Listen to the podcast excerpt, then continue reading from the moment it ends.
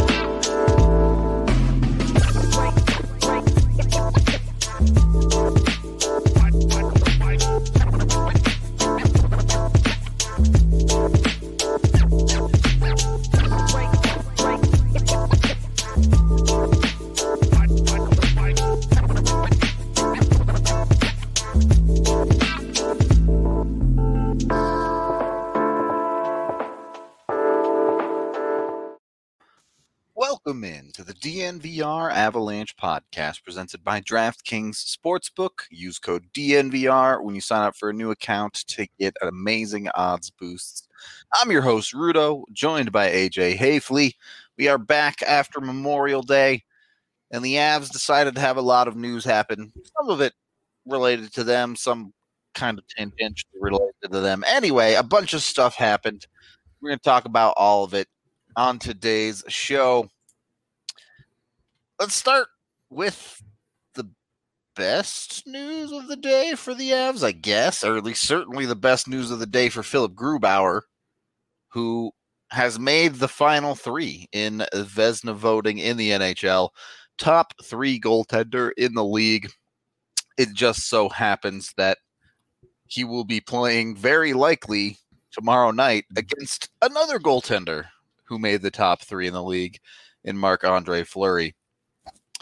Um, AJ and I were kind of chit chatting before the show. I think both of us probably are cool with him, think he deserves it. Both a little bit surprised he actually made the top three. Yeah, I'm- definitely surprised he made the top three because there was not really a very wide social media campaign or presence uh, made for, made for him, and that's usually how these things happen. Um, I think this is probably the result of people just looking at Grubauer and going, "Geez, That guy's pretty good. his numbers are great. He's doesn't really have a single pock mark there.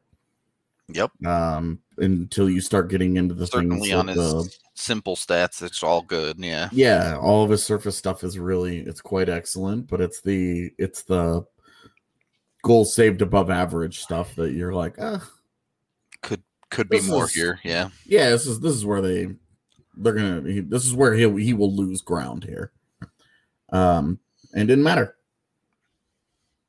So, I'm I'm about it. I, I I think it's awesome for him.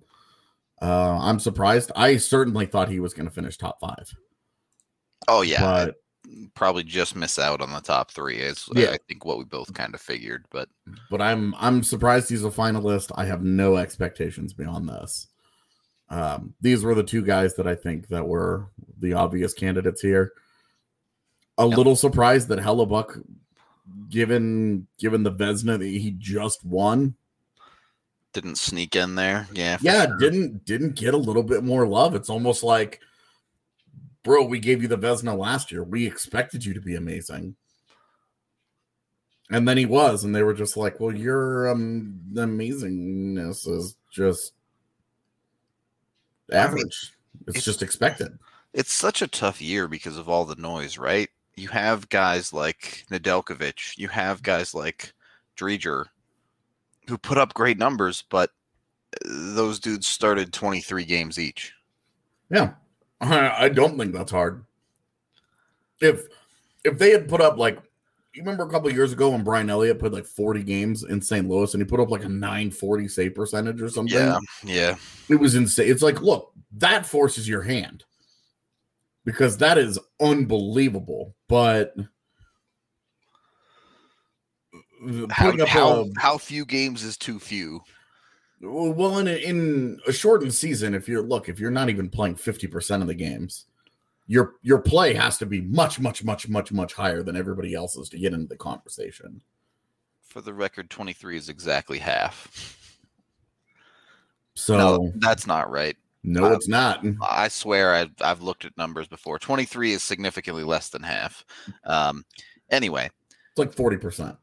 yeah, 23 would be half of 46, you know, Yeah. only off by 10. Good job, Rudo. Uh, anyway, you have you have things like that. I see chat talking about it a little bit here, mentioning Varlamov's name as well. Nope. He just it didn't it didn't continue as the year went on. Save percentage is still real nice, but it, I think the league is in a place now where Barry Trotz and the Trotz system is a known quantity a little bit. Yeah, we're like right now while Trotz and Korn are there uh, and Greco are there, those guys are going to be like you have to put up a high save percentage in that Yeah. system. The- everybody knows that the defensive system that brings low lower goal totals, etc., is going to come out of there. Yeah. So Yeah. So those are like and that's why that's why you as a voter is that's why you dig into things, right? Like that's Mhm. why you that's why you get into these conversations. Uh and you start to you start to peel the numbers back and you start okay, well who really did have the most impressive number? And that's this is really where I think Hellebuyck kind of come kind of got the short end here. Because when you start to peel those numbers back, like first of all, Phil Grubauer is playing behind an insane defense.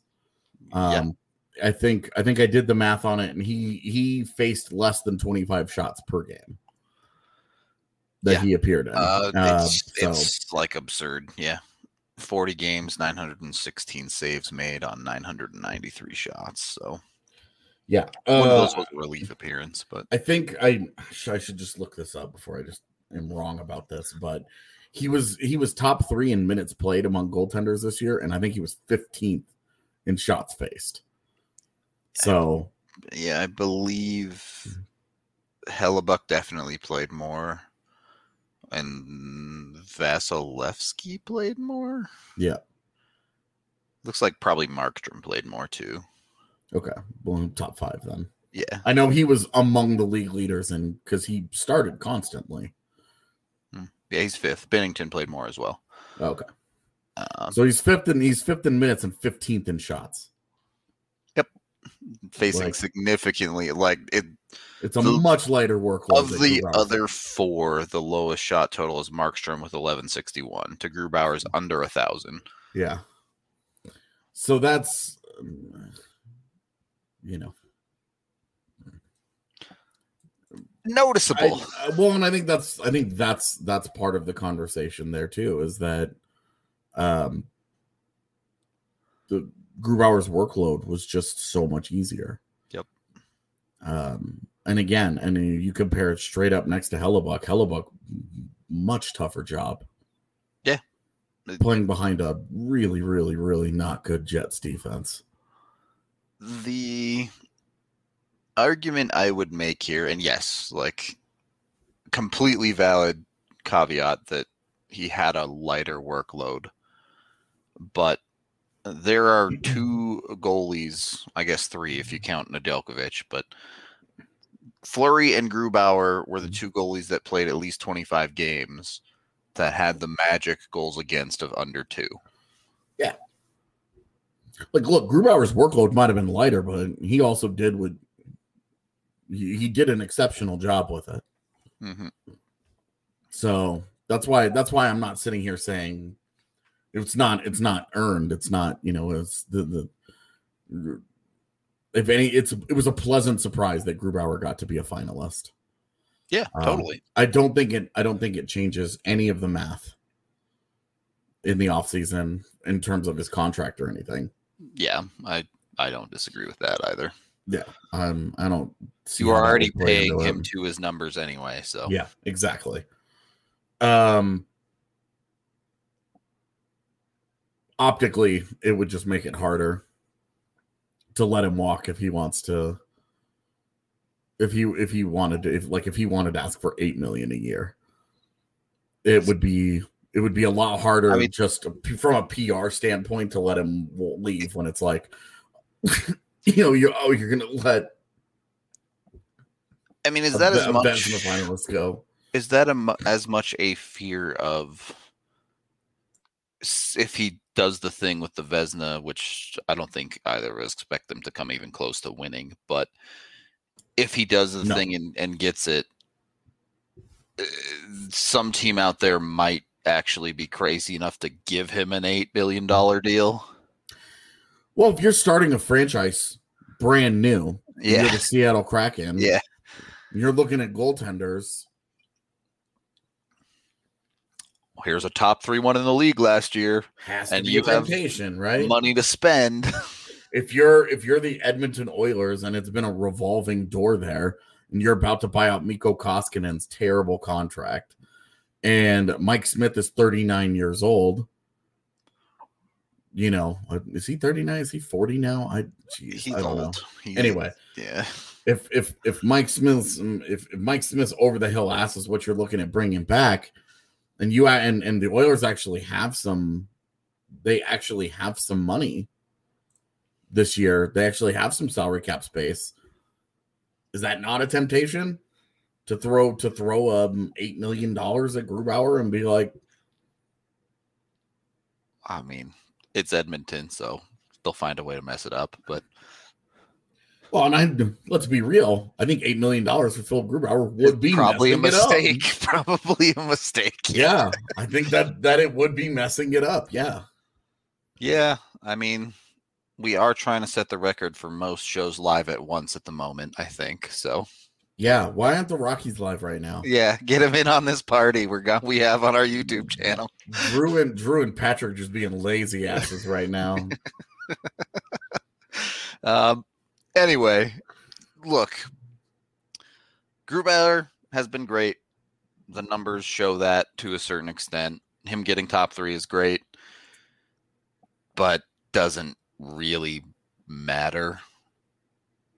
In in one the sense that I don't think anyone expects him to actually win, but in two that anything that would come with this has kind of already played itself out. Uh, the only thing that could really increase his value at this point to me is winning a cup. Yeah. So Yeah. Um, I think that I think we've talked about this. That look, the, there's um there's a certain stigma, but like in a positive way, uh, with guys that win Stanley Cups. With the for goal, goaltenders specifically, for skaters, there's like you have like a contract for life in the NHL. Yeah. you win a Stanley Cup. team, especially if you're like a defenseman, teams will just sign Oh my god! on that forever. Chat, we will get to all of this news you're talking about throughout the show. I promise. We'll get there. Yeah, we're we're in the we're we're in the uh first period. So Yep. we've got a lot of show left. It's not like it's not like when we get that guy that rolls in at the 48 minute mark and is like, "Hey, can you guys talk about this?" And we're like, "Bro, 35 minutes ago, my man." You all made it on time today. Good job. we didn't have a show yesterday, so we've got lots to get Yeah, to today. lots of news. Lots of news. Rudo, Ruda, what did you do with no show yesterday? What was your day like? Oh man, I didn't do anything useful with my time. No. I I did nothing. Well, I slept a lot, first of all. Oh, Second, then I did nothing. Then the Reaves news came out. So I mhm. angry tweeted about that for a while. and then the Leafs game started. So yeah. you, you get some better time in than me at least. Uh, I was with someone who's a Leafs fan, and it was so heartbreaking for them that I felt bad. I well, we'll, we'll we're talking about this later, but uh no, I I laid in bed until 4 p.m. uh listening to of Monsters and Men and Lord Huron doing nothing. I just listened to music all afternoon. It was incredibly relaxing and peaceful and really helped uh really helped recharge some of the batteries. It really it was nice. So, it was a nice day off. And then the Reeve stuff happened, and it was sort of like clown ass league. Well, we can talk about that again in the second period. First of all, we're brought to you by Breckenridge Brewery, the official beer of DNVR. You can get it on tap down at the DNVR bar, or you can find their beer and hard seltzers at a local liquor store near you. Actually, you can get the seltzers down at the bar now, too. We got all the products down there. So check them out today. Highly recommend. I really, truly believe they do not have a bad beer. I like all of them. So get their stuff, support our partners, be awesome, all that. You know the drill. Breckenridge Brewery is dope. We're also brought to you by Solace Meds. They have four different locations here in Denver. I hope y'all checked them out yesterday because they had a bunch of amazing deals for Memorial Day, but they have more coming up as well. Right now, they have some banging deals for the entire month of June, including 15% off all gold shelf concentrates, 20% off Wana tinctures and tarts, 20% off all Mountain Select rosin and cartridges, as well as many other products as well. So, you know, check out the products, see what they have special deals on, and don't forget to use code DNVR20 to get 20% off and get a free Solace bar or King cone. Go online, you can purchase your products, set it up for pickup. Just roll in, get your stuff, get out. Super easy at solacemeds.com, S O L A C E meds.com. Again, use that DNVR20 code at checkout to get 20% off. And when you're saving money because you're using all of our 20% off codes, use that money saved for an annual membership to the DNVR. We make a bunch of awesome content, whether it's AJ's writing, whether it's Evan's grades, whether it's our content here on YouTube. I know all of y'all are extremely generous people when it comes to super chats. Uh, I'm going to let you in on a little secret. YouTube takes 30% of those. So if you want to support us directly, buy an annual membership to the website, and that will 100% of that essentially will support us. So, yeah, hopefully y'all like us enough to do that a little bit. Also, be sure to like and subscribe to the YouTube video because that helps us a lot too. So, do all that, hook us up, you know, do the good stuff, come experience the vibes at the bar.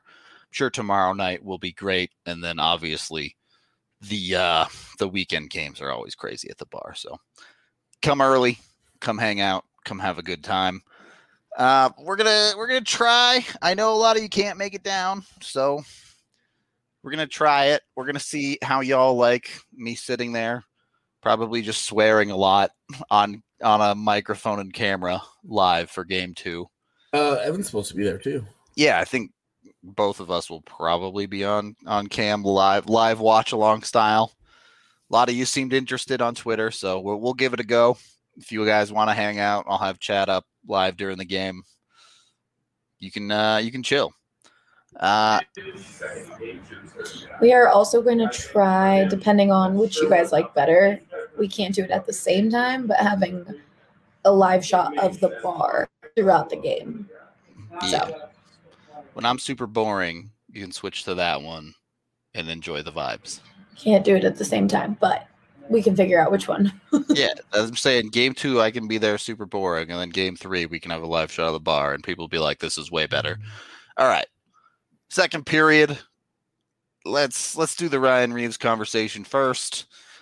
Um, two games. Uh, what do you even say? I mean, One game for each middle finger that they just oh, gave Nazem yeah, Kadri. that sounds about correct. I mean, I don't know. I don't know. I said everything I had to say on the show after the game. Like, Yeah, same. it's it's appalling. It's not even a hockey play. There's he in the video from the Department of Player Safety that's released. They're like, "All right, check out all these things he did." Also, he like agreed that he pulled out part of Ryan Graves' hair and agreed that the only reason he did it was retaliatory. So, like, Yeah. the implication there being this was blatant intent to injure. The the the watching the video as they started to stack everything up. Yeah. And they were like, okay, well, this was bad, and this was bad, this is bad. This made it worse, and then this made it worse, and this made it worse. Ryan Reaves has been suspended for two games. I I think All right. I think the the part that struggles for me, Graves finished the game. yeah, he's fine, thankfully. But he finished the game. He practiced fully. He's he's good to go. the part that just doesn't have as really much hair. I'm struggling with in this is like, look, reasonable people can disagree. Like, Mhm. I think the Graves hit was fine. A lot of people don't. I I thought it was it's it's bang bang. Um, I think it. I, I think them penalizing it is fine. Um, because you can make the argument that it's late. Yeah. Beyond that, I have no issues. Same. I thought the Pacioretty hit was over the line. A lot of people thought it was fine. Point being, on those two hits, I think there's a real discussion there, and like, like I said, reasonable people can disagree. hmm I'm looking around Twitter, I'm looking around Reddit, I'm looking around the internet. I don't see a single person defending Ryan Reaves on this. I don't see a single person that doesn't think he should get more. Even Vegas fans, all the Vegas fans think he should get more. Yeah, Like, how do you screw it up that badly? Yeah. The other the thing that also blew me away was that they hammered Kadri for history. Yep. Reaves has history. Reaves was suspended last September in the freaking bubble. Yep. and like Kadri obviously like took a year off from his shenanigans, but still got the book thrown at him because of history. Like his history played a big role in that. But Kadri's hit also comes within the context of playing the game. He's the their the hockey things are happening. He's trying to separate a player from a puck. There isn't a single hockey related thing that is taking place while while Ryan Reaves is ripping out Ryan Graves' hair and and kneeling on his neck. What are you doing? Like in I don't I don't understand why why the NHL is is dropping the hammer on hockey plays and yeah. And not on essentially essentially giving a free pass here because two games for a limited fourth liner whatever. Like not making not made the not getting not getting a, uh their normal paychecks during the postseason anyway it's all money that gets split evenly so he loses nothing the 8k of his 30k bonus or whatever. he Yeah. loses he loses he loses two he doesn't get to play in two of the games Pretty much. That's what it is. Uh to to chat's point here that some of you are making. Mm. Look, just go read Evander Kane's tweet about it.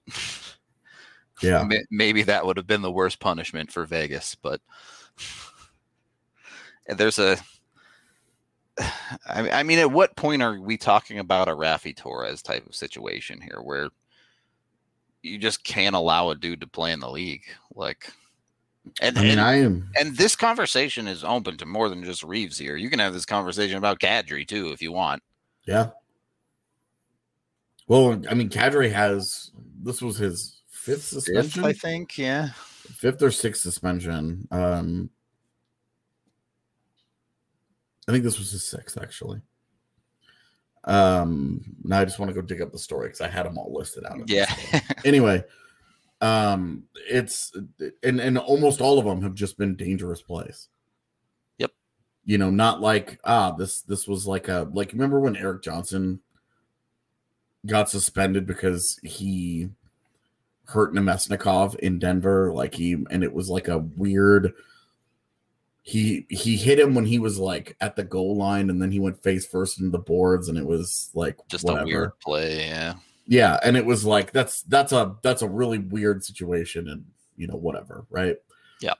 Kadri's Kadri's a lot of them have just been dangerous, and you have to have the same conversation about Kadri that you do all the other guys. I I do I do wonder, especially given that it's George Parros, and that he was Ryan Reaves. Yeah, the whole When he violent played. gentleman connection there. And, well, and- sure is sketchy, but not not even getting into that, but I do wonder because Ryan Reaves is an enforcer and one of the last ones in the NHL today. I do I do wonder if like some of the light-handedness is just because the league is is Parros is saying, look, this is his job. This is what his team is paying for him. And that's not the case with Kadri. They're paying that dude for I all- mean, you know, they're paying that dude to play hockey and actually do things and do something with a puck. Do something other than just go run into people because he's a huge What? human being. And so I do I do wonder how much Parros is like, well, I had that job. I'm I not mean- gonna I'm not gonna drop the hammer on this guy because he's doing what his team asked him to do. I'm I'm not gonna say anything here that the New York Rangers didn't already pay a quarter million dollars to say, Yeah, it's it's true. but yeah, like how can you have that stance as the NHL? Because maybe I'd be more okay with it if the NHL just came out and was like, "Look, we're okay with hurting people, but not in a hockey play. It just if your job is to hurt people, then it's okay." Yeah. anyway, I don't know. I, I think it's stupid. I did my best after the Kadri eight game suspension to wait and not immediately hammer the Department of Player Safety, despite a couple other incidents that were handled lightly after the Kadri suspension. But you give that two games, and it's like I shouldn't have given you the benefit of the doubt anyway, and now I never can again. So yeah, I mean, yeah, it was, it was, it's in, it's a joke, dude. Yep. It's a Agreed. anyway, putting that away, moving on. Gonna talk about something else. Oh, my thoughts on Pete DeBoer's comments. And Pete DeBoer's a fucking idiot. he can blow it out his ass. that I don't know how I don't know how that man kept a straight face talking about Ryan Reaves as one of the cleanest enforcers that he's ever seen. Shut up, dude. I, like I don't mind you going to the mat for your guy. I understand that as a coach, that's kind of a thing that you have to do. But Jesus Christ, dude, try and try and maintain some modicum of self-respect while you're doing it. the Just just blatantly slobbing the knob like that. What an embarrassment, dude. I mean, Unbelievable. there's no universe where he believes what he said, right? Yeah, exactly. That's what I'm saying. There's no there's no universe where Peter Pete DeBoer is seriously like, oh, I have all the respect in the world for Ryan Reaves. He's the cleanest enforcer in my 13 years on the NHL. Shut up. yeah. Like what a joke, dude. Did you did you feel that way when when you were coaching the Sharks? Like hell no you didn't feel that way. So again, I completely understand going to the mat for your guy. Like But- that's that's just what a coach does. Keep it in the realm of reality. But oh my god, do, do, do you need to galaxy brain it? No, just shut up. We could have easily just said, look, it was after the whistle and a scrum. I thought it was clean. Haven't really looked at any of the tough angles. So we'll see. Dude, if I'm if I'm as fired up about what these clowns are saying as I am, I wonder how a guy like Landeskog feels. Now I know Yeah. that they have their their sights on a bigger picture. There's a bigger goal in mind than like make Pete DeBoer feel bad for stuff that he said. But how do you not want to just like stick it to these guys and be like, oh yeah, is he? All right. And then when you're going through the handshake line at the end of the series, be like, yeah, cleanest enforcer you've ever seen, huh? Fuck you, Pete. How aggressive do you think game two is going to be because of all of this? I I That- don't. yeah, I don't think it will be either. Really? Yeah, I you don't think think there's going to be retaliation? No, I think they're gonna. I think they're gonna tone it back a little bit, uh, Here- and they're gonna. They're gonna see. My fear is in game two. My fear is game four. You put Reaves back in the lineup. DeBoer will probably fucking start him. Oh, see, mine is game three because it's the old Detroit thing. You wait until you're on your home ice to start some shit. Definitely, uh, there's a conversation for game three too. But my fear is that Reaves doesn't know how, how else to do it. He's gonna get back in the lineup and he's just gonna do the same shit again. Yeah. and the Avs are going to be sitting here looking at the NHL like, heaven forbid Reaves does something that hurts somebody. And the Avs are going to be looking at the league like, what the hell are you guys doing? Yeah. Anyway, we kind of reopened it, but I'm putting it back in the box now and we're moving on. Uh, Yeah. Yeah. Things aren't gonna significantly change with Keegan Kolesar in the lineup. Yeah. Pretty much. Uh, look, if you're gonna try and hide Bowen Byram, and he's not he's not the guy that we think he is then. Yeah, straight up. Um anyway. Let's talk about the Leafs. All right. But not how does it affect the Leafs, but how do the Leafs affect the Avs? Because that's the way this arrow goes this time. Oh, this is this is most of my life anyway. Anything that happens in the NHL, my first thought is, all right, what does this mean for Colorado? Yeah, same. But the meme So- is how does this affect the Leafs? So Yeah. Um with the Leafs dropping game seven to Montreal, Avs are guaranteed if they get through Vegas, which is a big if, they will play the representative from the North Division in the semifinal, no matter what, that being Winnipeg or Montreal. Um, the AJ has said since the dawn of man that none of these teams scare him, so does it really matter? I when you look at Montreal versus Winnipeg, man, what's the difference? yeah. Like somebody in the chat earlier was like, "Oh, I gotta go, but I definitely don't want to see Carey Price in round three. So you'd rather see Connor Hellebuyck? Sorry, but to me, that's a lot worse. yeah, I think I'd take Price right now. Well, that's a lot worse. Plus, plus, Winnipeg has centers like uh, Mark Mark Scheifele and PLD and Paul Stastny. Like those guys, those they have actual guys down the middle, whereas Montreal is just a bunch of donut lines. Yeah, I, Winnipeg's defense is well, and then though. yeah, Winnipeg's defense sucks, and Montreal's defense is like, well, It's serviceable. yeah, like there's a bunch of a bunch of solid dudes there. We'll see. I Wow. I think either series would be certainly favorable for the Avs, but as AJ goes, wow. Do you want to break some news? Is it the news that I think it is? You're not gonna like it. Yeah, it's the news that I think it is. That's okay. I kind of knew it was coming. Yeah. Yeah.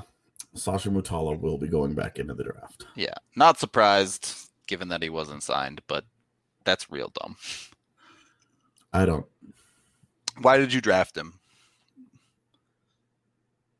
He did what he did, and you Let's- don't sign him. Why let's let's let's do the Toronto thing first. Uh, Okay. Let's talk about that, and then we can save this for at the end. Sure. Uh, yeah. All right. Toronto. Nick Nick, Nick Suzuki's okay. Like I think Nick Suzuki in two or three years gonna be real good, but right now, nope. Yeah. It. Is Nick Suzuki today any better than Mark Scheifele, Pierre Luc Dubois, or Paul Stastny? I don't think it's even close. is it? Yeah. I mean, Oh, same. you do you have, I guess, two solid years. Let's be fair. But you're not anywhere near the the core of forwards that Winnipeg has. Uh, in any case, first of all, is Toronto haunted? AJ, I know you believe in ghosts.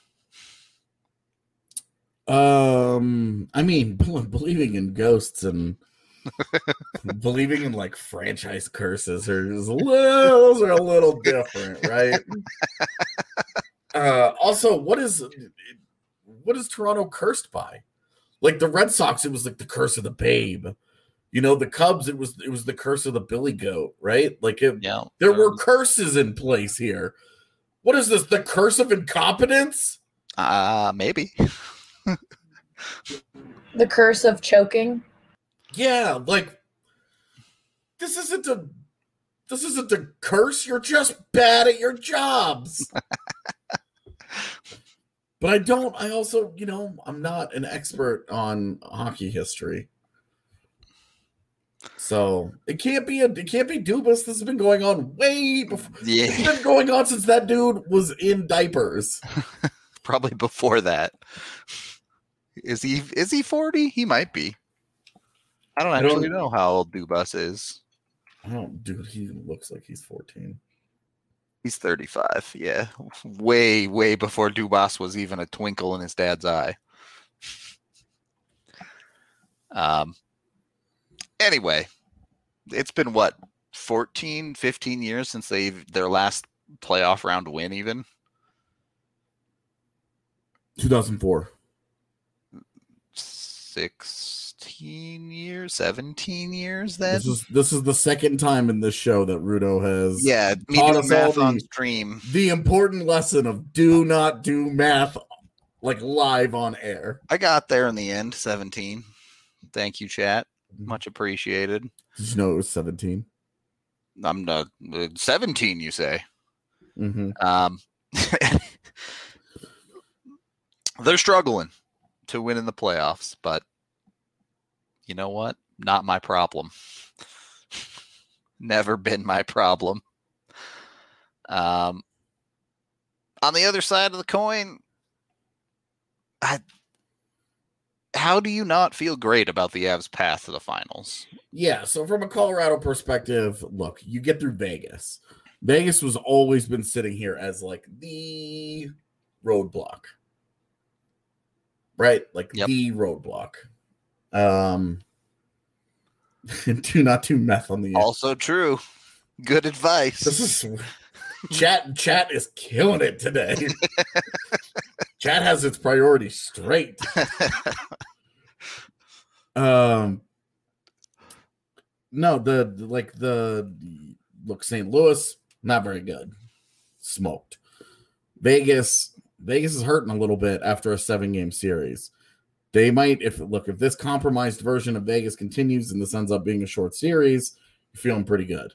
Yeah. Uh, and then after that, obviously you get the North Division. That's just you're looking at you're looking at Boston Islanders and Carolina Tampa. All four really good teams, different calibers, different styles, different whatever, right? And you're just going, only one Yeah. is our it- look. Only one would not will matter to us. You take what you take in the cup finals. That's- Yeah, like it's Highlander style. One Yep. will be standing, and then I have to go and cut his head off, and then that's how it's gonna be. that's how we award the cup now. I trust Nathan MacKinnon to cut the other guy's head off. All right. George Parros is taking notes. George George Parros is like, oh, you cut a man's head off three games. That's a week off. Oh, all right. So Uh, yeah. Uh look, if they make if they make the Stanley Cup finals, I'll write a script for a hype video featuring featuring that song. We can we can do a Highlander style video. That'd be fun. a Highlander parody for the cup finals. That'd be a good time. Just like ruin our production team's lives for a week and see how many swords they can shop into hockey players. Like,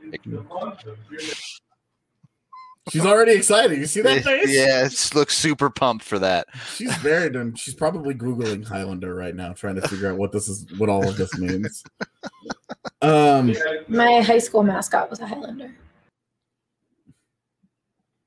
all right, That that's weird. yeah, that is a Weird mascot. uh, yeah. So, good news. Uh, since people are talking about this in the chat, I got ex- uh the approval uh for me to travel to Canada today. Technically, that email was sent yesterday. I just didn't check it, so I got it today. uh, so I could theoretically go to Canada to cover the Avs next series. Yes, because you know that's why I applied for it. One hundred percent was all about work. Yep. um. I, I don't know if, if they do if they have a series would you even be uh, allowed a place to stay in Canada? uh, uh, Look, they're separate floors. okay, there you They got separate floors. All right.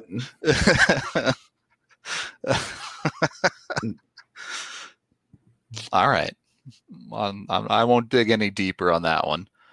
Yeah. Yeah. Well, uh, you know, it's gonna be real fun. Everybody being super focused on our relationship for a round if that happens. Well, we'll Yeah. leave it at that. Uh, I want to. I want to actually talk about this Leafs thing because I think it's. I think it's kind of interesting. AJ wants to dig in. What the hell do you do? I don't know. I legitimately don't know what you do with that hockey team. I-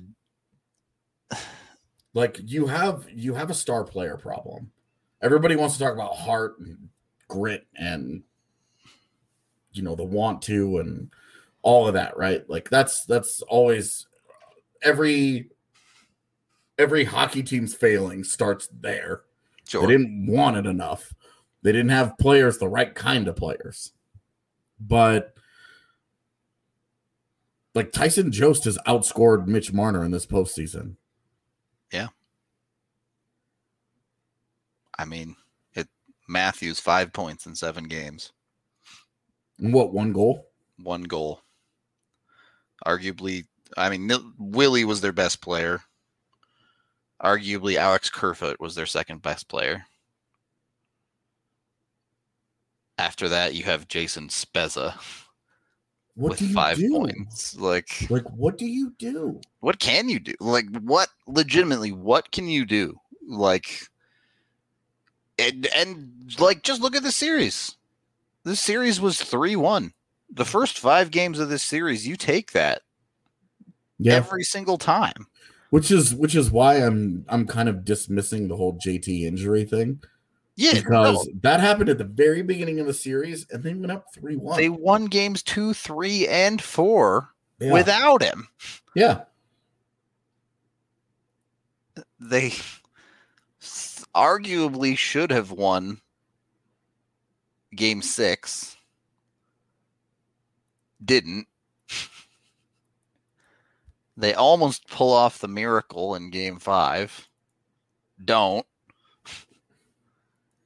And then They didn't. They weren't even particularly competitive in Game Seven. man. they weren't completely they completely shit the bed in game seven. They- There's watching- excuse. watching them last night reminded me of what the Avs looked like in Game One against Calgary.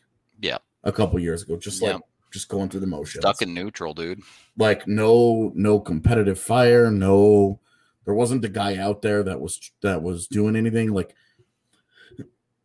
it it's i'm not a body language expert and i usually don't like to read a lot into stuff but look at look at how brad marchand reacted when he scored the game tying goal Yeah. against the islanders last night Yep. and that guy that guy has a stanley cup like that guy And he's is just pure energy when and the- it's just right like and and the dude just it's just a bolt of lightning to him right? Like he's just so excited about it. He wants it so bad. You could see how much he cares. Where was that with toronto? And this this point from shayna i made this exact point last night talking about it on discord with with some people. You could see the Avs play with a certain amount of joy. Yep.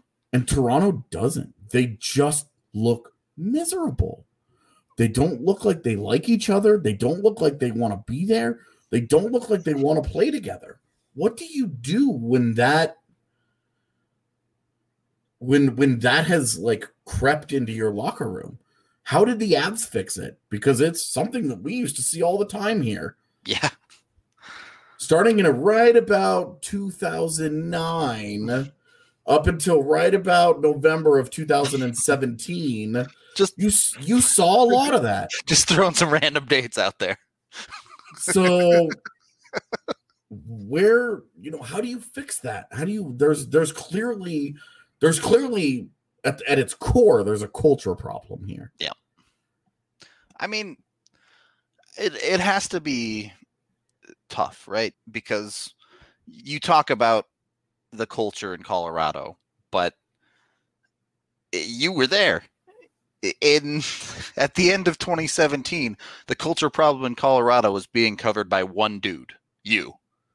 Yeah, I remember that In Toronto, oh there's 30 that. dudes in there every night, no matter what. yeah and the media frenzy that gets whipped up there uh, it, it would honestly it was almost like the leafs were playing like they had already lost when game seven started Well, and, and I will tell you, I've t- I know I've told this story before, but just from a media perspective, Nazem Nazem Kadri, I remember like the second or third day of training camp, him standing there at at his locker. One guy had just talked to him, and we had all talked to him the day before, like, oh, new guy, right? yeah of course And then the next day, we were all moved on to other things, and he stood there in his locker, and he just goes, "Is that it?" and left. like couldn't even believe it yeah. such a different such a different culture there where every every single thing that you do in Toronto is it, it's picked apart. And the players the players are excoriated for everything. Yep. you know like they they i mean you had a you had a prominent member of the media up there making up stories about a goddamn hot dog vendor to try and run one of the star players out of town yeah but that Like- created a whole temple all right It was yeah, sure, but it was like it's it's it's insane. it is it's absolutely nuts The, like that, and I don't, I, I don't. There's no solution to that. It's not like media is just suddenly going to be like, well, I guess we're done covering the team because we're too mean to them. That's not going to happen. The fans aren't going to be any less passionate, any less, any less over the top. These guys have to figure out how to succeed there. Well, and I think it's so tough because how in in the greater media, a lot of these moments uh, are are cemented by who screwed up on the Leafs. Like the big moment in this series in Game Six is everybody thinks of it as the Travis Dermott turnover. Unless you're a Habs fan, then it's cocky Niemi sniping. But uh, like nationally, it's Travis Dermott fucked up. and uh, this goes back if you go back into the last handful of years every every major leafs blew it moment seems to be the bigger narrative seems to be the leafs player that screwed up and i think about the avs eliminations in past history as someone who covers the avs my take on them are not which avs screwed up my takes on them are the nino niederreiter snipe the Kiviranta goal, hat trick goal, and then the San Jose debacle is on the refs more than anything. But but my point being, somehow the media has twisted this into it being the thing that went wrong for the Leafs instead of the things that their opponents did right. And Well, both are probably true, but I mean, sometimes that happens, right? You look at you look at what the Nuggets did in the postseason last year, sure. and the story is all about how Utah and LA collapsed with 3-1 leads. It's not that Denver came back from 3-1 leads. That's not looked at in the NBA. That's not looked at as an accomplishment for Denver, but as a pockmark against those two other teams. I think that's just a thing that that's look. I think that's a media problem, man. Negativity No, sells I I if you if you and I got on with you. here, if you and I got on here and we were like, it was all kumbaya, the Avs are super good, we would have a good following and people would like us and it would be great. That's exactly. That's mostly what we've done this year. If we got if we got on here and we just we just blasted hot take after hot take, we wouldn't have the audience that we we do have. But it would probably be a bigger audience because people feed off of the negativity from media now. I I don't disagree with what you're saying, but it it feels like there are moments that get cemented in history. And far too many of the ones that come out of the Leaf side of things are portrayed in a way that Leafs bad, not opponent good. and and look, part of that is because the Leafs have the biggest media coverage of any hockey team, right? So uh, they're going to have the overriding voice of viewing it from a Leafs lens. Yeah. But playing in a city where failure is now, let's be real, the expectation, not the oh, they could mess up. Failure is now everyone is waiting on the edge of their seat to see you fail. That's hard. I mean, that is tough. So, I don't know. Yeah, I mean, they obviously they have they have they have demons they have to exercise. Yep. I mean, you have to get through some of that. Yeah. But I I mean, I don't I just don't think I don't know, man. I they threw this away. Montreal's I- not a I- good hockey team. Look, I agree. Like, the Leafs are not blameless here by any stretch of the imagination. But oh. I'm also saying, like, I think a lot of people that's I think a lot of hockey players that grew up in Canada think they want to play for the Leafs. And Well, then they play it. for the Leafs. Look at look at all the old guys that flock there for league minimum every year because they're like, oh, I've always wanted to do this. I've Yep. always wanted to play in front of these fans. I've always wanted to. And now today, Jason Spezza and and Joe Thornton and Wayne Simmonds, they're all waking up. Do you think? You think they still want to do think that? they really like their time there? Yeah. Yeah, um, maybe they did. Maybe they absolutely loved it. I genuinely don't know. I don't want to. I don't want to cast that aspersion, but I It certainly doesn't seem like the younger core is loving their time there. I'll put it that way. I, I will say just my personality when we all like are like, oh, what's what would be on your list of 10 cities where you don't want to get traded to? Toronto would be on mine. It'd be real high on mine too. yeah, it's always on mine. You could do the same thing in Sunrise, Florida, and no one would care Well, whether you're great or that- whether you suck. well, and that's like that's like the opposite, right? That would also be probably on mine because Well, it wouldn't be on mine. I'd be all over that. Oh no, I would not. Mm-mm. I can go to I can go to Dallas for that. And just go back home. Nah, it's true. Um. Anyway, point is, we're, we're my Yeah, my real topic. yeah my real focus here was what do the Leafs do? What does the organization do? You go into this offseason, what do you do? They've tried like they've worked really hard to to balance things. You know, Yeah. to balance the roster. They TJ Brodie, uh, they bring in TJ Brodie, they bring in Jake Muzzin. They're trying. It I don't have the answer for that and unless you are intimately familiar with that locker room, I don't think anyone has the answer for that. So that's just tough. I if anyone knows what they need, I imagine the people who know best are the players in that locker room. Yeah, I I don't know, man. I really don't. I really don't know what to do. Auston Auston Matthews is and Mitch Marner like these are these are great hockey players.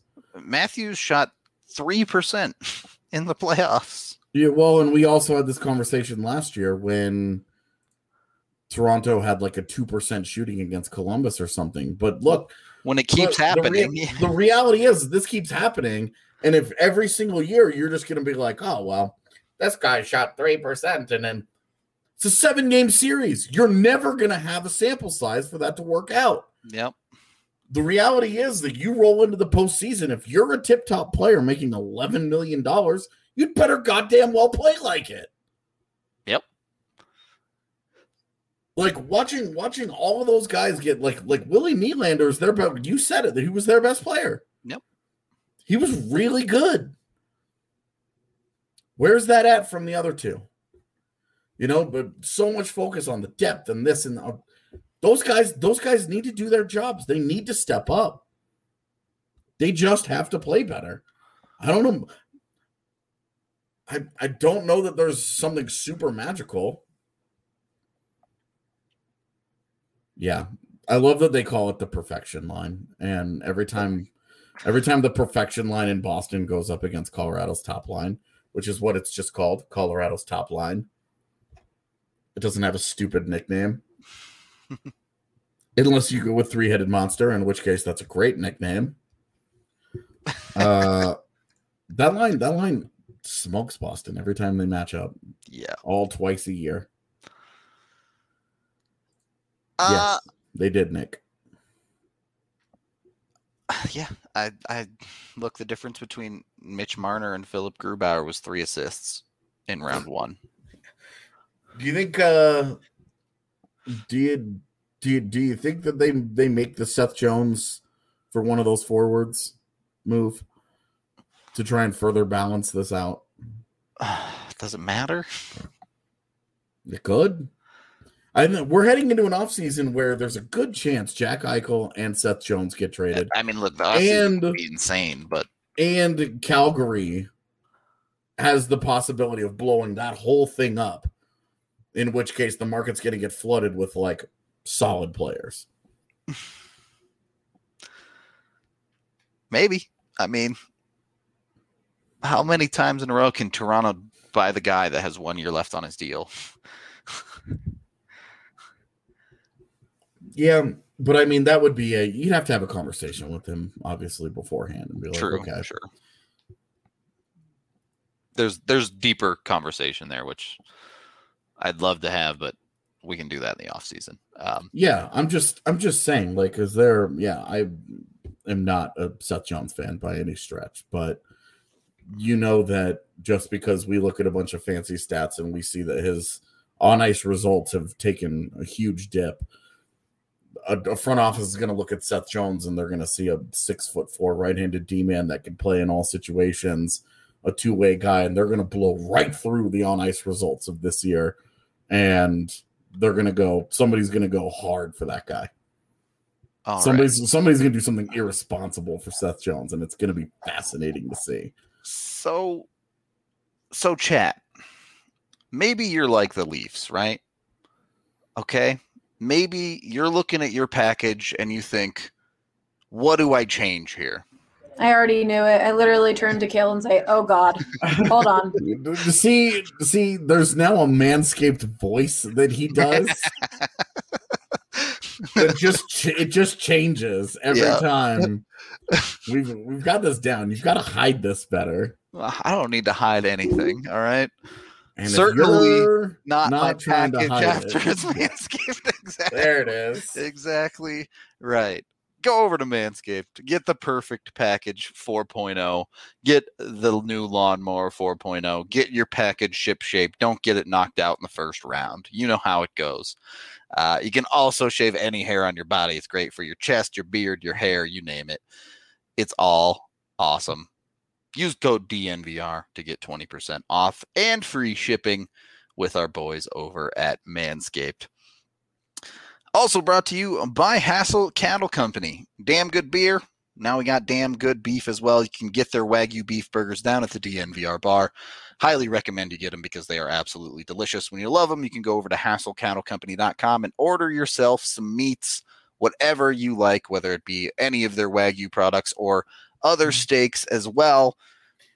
$200 gets you free shipping if you want to go in on like a group order or something like that. So get on that. Use code DNVR10 to get 10% off your entire order. Two, just for kicks. And of course, we have you covered with DraftKings Sportsbook, the number one rated sportsbook app out there. Uh, use code DNVR over there to get your new account signed up for amazing odds boosts. You can get different odds boosts on all awesome sports every single day. So check them all out. They have sick deals when you sign up with a new account as well. I don't even know the one they're running right now because they keep changing them on me. So apologies. Uh, here we are. All right. All right. All right. So their current odds boost when you sign up for a new account with code DNVR, uh, they are running the $1 into $100 in site credit deal. Pick any basketball team to win. You win $100 when you bet $1. Super easy way to get yourself some sweet cash flow and bet on whatever you like going forward. Use those odds boosts. Bet on the Avs if you're vibing it. Bet on the Nuggets if you're vibing it. Bet on Aaron Rodgers to come to the Broncos tomorrow if you're vibing it. Jump in. DraftKings must be 21 or older. Colorado only. New customers only. Wager paid out in site. Credits restrictions apply. See DraftKings.com slash sportsbook for details. Gambling problem. Call 1-800-522-4700. Okay. Sad boy hours time. Um, there was a question in here about Friday night. Friday night. I don't see it. But Oh, from Zach. He says, if I was planning to come out to the DNVR bar on Friday for the Avs game, what time should I arrive to have dinner and a seat for the game? Um, what time is the game? I believe that's the 6:30 game, right?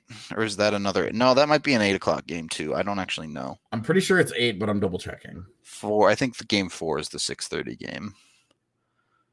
Uh, yeah, it is an eight o'clock game on Friday. So I would say six. Yeah. So just the reality of this is that um, seats have been seats have been getting filled up really, really quickly on our game days. Um, so uh, honestly, two two hours is uh, we ran we ran out of tables for game one. We ran out of tables two hours before. Yeah, it was standing room only two hours before, so definitely get there early. Yeah. So if it's an eight if, if it's an eight o'clock, uh, do what you can. Yep. But also make friends and don't be scared to go up to a table and talk to them because we had a few people who got there two hours early who went to the game. So they just wanted to come and get a beer real quick and then they went to the game. So a few tables did open up. Yeah. But still recommend getting there early. But make Yeah. friends. You might you might see someone who's like, Oh, actually we're leaving and then you're like, Oh awesome, I got this. And that's also the, a thing because there have been some groups where it's like a group of like five people are sitting in one really big booth, right? And it's like, make friends. Yeah. All right. That's kind of the uh, whole point of this is that you want to do this with Avs peeps. As always, if you see us at intermission or pregame, shout at us. Say hello. Yeah. AJ is probably working the game. Well, uh, not game three. That'd be you'd have to go to Vegas for that. But Yeah. I wish, man. Uh, I wish there was. I wish there was reason to go. Yeah, right. That'd be nice, but no locker room access. Um, okay. So I I'm sad about Sasha Mutala now. The end. Sorry, man. So the thing that the thing that I'm I'm annoyed about is that this is what now several years now that they've done this where Brandon Saigeon. Yep. No real plan. Don't give him an ELC. Don't rush him to pro hockey. They take a little older guy. It doesn't go their way. Uh who's oh, and then Luka Burzan. Luka Burzan, uh, he's a year older, Also, now they did not sign him as of Yeah. today. and Which- and then you know Luka Burzan, another guy. He's 19 years old. Uh, he wasn't 20 like Saigeon was when he was drafted, but 19. No real plan there. Send him back to the dub and just kind of hanging around, right? All right, and then last year, this the Swedish overage kid, Yeah. Um, Niles Niles Oman. Oman. yeah. Uh, I mean, What are we doing here? Wh- wh- What's the what's what is what is the thought process behind something that has consistently not worked? you're on the one hand they are late round picks right so you're not like blowing up big value here necessarily at least at the time of the pick um but the, you're lighting these picks on fire Yeah, you, you're eh, what go look at Brandon Saigeon and what he did after he was drafted. Go look at Luka Burzan af- and what he did after he was drafted. Go look at Sasha Mutala and what he did after he was drafted. And what more could these kids have possibly have done to earn a contract? If you're not going to sign them after the seasons they had in their D plus ones, and in some cases they're D plus two because they're second time through, but whatever. Yeah. If you're not going to sign them after the years they've had, there was literally no point in drafting them because they almost I think all of them had point per game or better seasons. Um, I look if the guy that they just promoted would have been as responsible for the Burzan and Mutala Getting all getting the WHL guys in at very least. yeah, exactly those the, the those two guys then as as Heppel. Yep. Although it would be funny to see them draft Mutala again with their sixth rounder this year. Or their what do they have? Fifth rounder? Uh Oh, it's just their seventh, they're isn't third- it? They'd have to draft them in the third or seventh. Yeah. yeah. Okay, great. I mean I that would probably send me over the top. If they draft him again instead of just signing him to Well, a it's deal. like, oh, we really, we really like him, but we really don't want to put him on an ELC. Um, we'd love to see where he is in two years. You know, Yeah. That's dumb. it would be stupid. it would be funny. What else are you gonna do with that seventh round pick? They're just gonna take a different guy who's his second second time through. Yeah, I and look, like totally get Mutala I was always hype on. I'm sure there are plenty of people out there who can tell you, ah, I don't like this about his game, you know, down on this thing. But my point holds as I, I look up his stats. So in his D plus one, he had 67 points in 62 games with 28 goals. Uh, this year, he played six games with the Eagles, had one assist, played four games in the ECHL, had three goals, and had 20 points in 19 games when the WHL came back. And like for real, if if I'm Sasha Mutala right now, what do you say? Like, what am I supposed to do to earn an NHL contract? Yeah. Yeah, I mean it's hard to it's hard to project out what their rosters what their contracts look like next year because right now it's just such a cluster. But they have guys that are leaving. You know, they've got guys coming in. Obviously, they've got a, the influx of guys coming in, but they have enough guys. Uh, Yeah, look, Sheldon Dries, UFA at the end of the year. Yeah, Michael Vecchione, UFA at the end of the year. yeah. Travis Barron and Ty Lewis, RFAs at the end of the year. Uh, that they are will cut ties with. Yeah, it's it is not hard to find a spot on the AHL team for this guy. Yeah. Um, it takes me about ten minutes. Yeah, it's not far. I think it's like a 10 minute Uber. Yeah, it takes me around 10 minutes. Just Yeah. hop on hop on Colfax and head east, and you get there Yeah, quick. it's it's like Colfax to Spear. Yeah. Um, it's really not. Um, there are a lot of hotels between them that you would be okay staying in.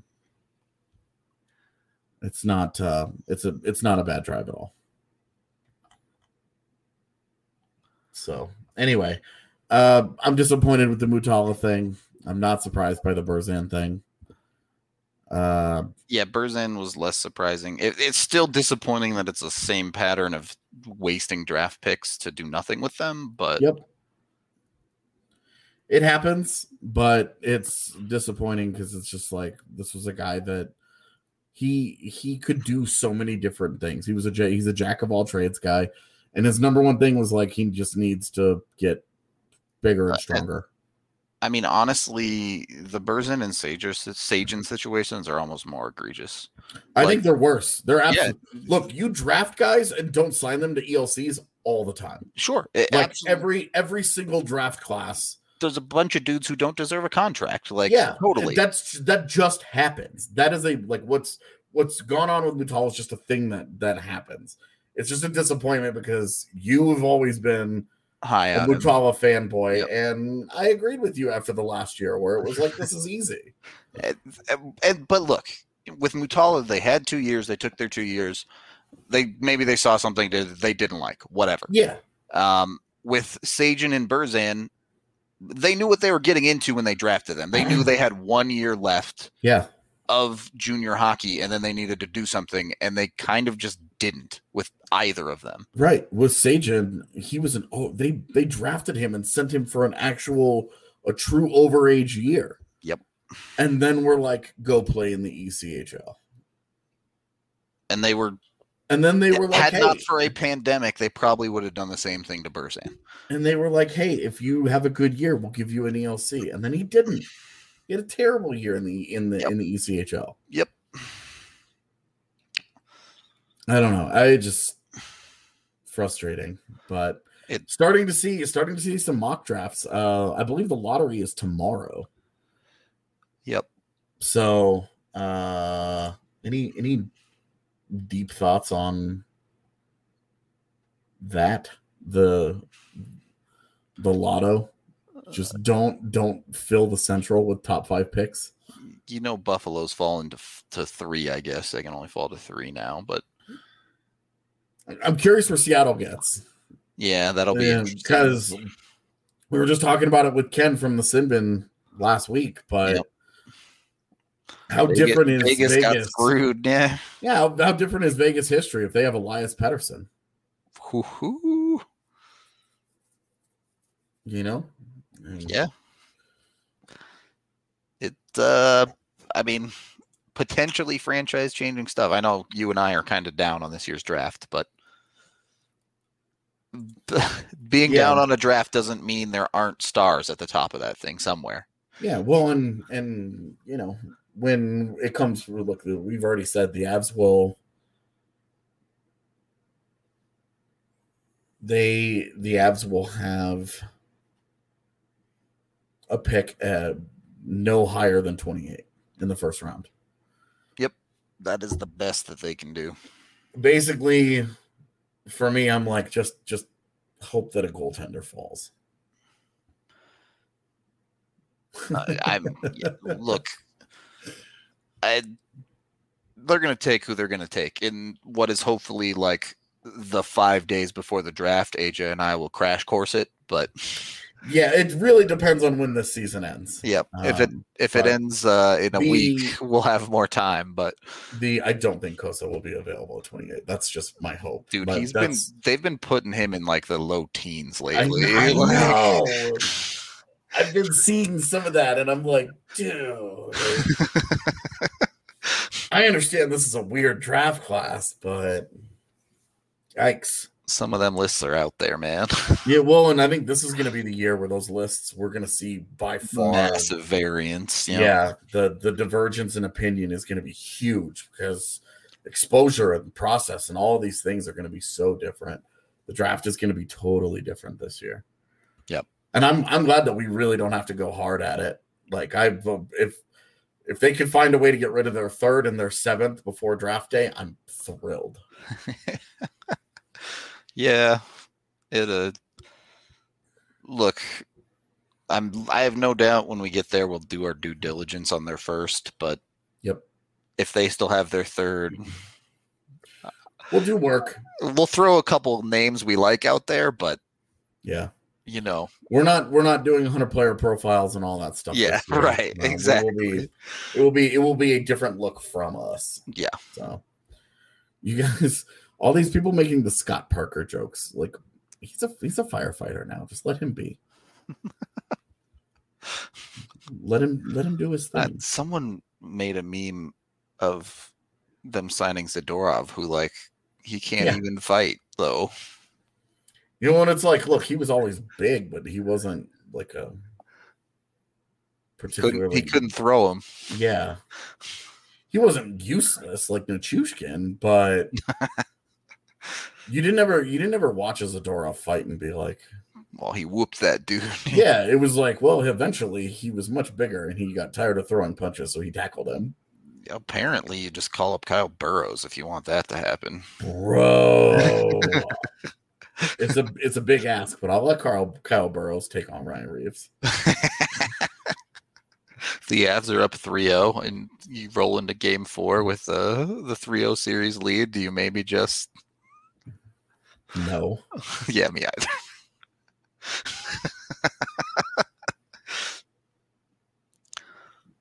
Look, if you can get Ryan Reaves to take that fight, I will buy you that DNVR membership. Yeah, straight up. it's like you're bordering on Jake Paul versus Evander Kane territory. I was gonna ask, what are the Paul brothers up Yeah. to? um, yeah. Anyway, I, I guess we're we're wrapping up the show Yeah. now. We're good to go. I'm good to go. I've got I've got some writing I want to do. Uh, I did see someone asking about Saad. The short answer is yes. The F should bring him back if he's affordable. We've talked about it a bunch of times. Go look up one of our old shows to to get more in depth on it. Yeah. Um a recent one too, where we talked about Lance Yeah, yeah, it was- Grubauer. Literally like uh, last week sometime. Yeah. Um, so yeah, check that out. In any case, thank you. Shayna says she'll poke him with his cane. Oh man, With her cane. That's there you uh, go. That's uh, you really getting them. I'm I'm good with that. Yeah, someone pokes you with a cane. Like, what do you do? Yeah, exactly. You're like, all right, this is a lose lose for me. Yeah. this is there's no way I come out of this okay. I just need to leave the situation. All right. Thank you, everybody, for watching, listening, however you consume the pod. Very appreciated, all of you here. I, I see these numbers still. I know I know a lot of y'all are new. I know a lot of you are just popping in. So like and subscribe, please. It helps us out a ton on YouTube. Hopefully you guys stick around. Yeah, if you like the content, keep watching, keep following us. Uh, usually we're the only ones that go live around 1 p.m. Mountain, but you know, some Yeah. days there's three of us Yeah. keep tuning in. Please tune into the post game pods, especially. We love the vibes at the bar if you can make it down, or you know, check out our our watch along second screen live shenanigans that we do on Wednesday.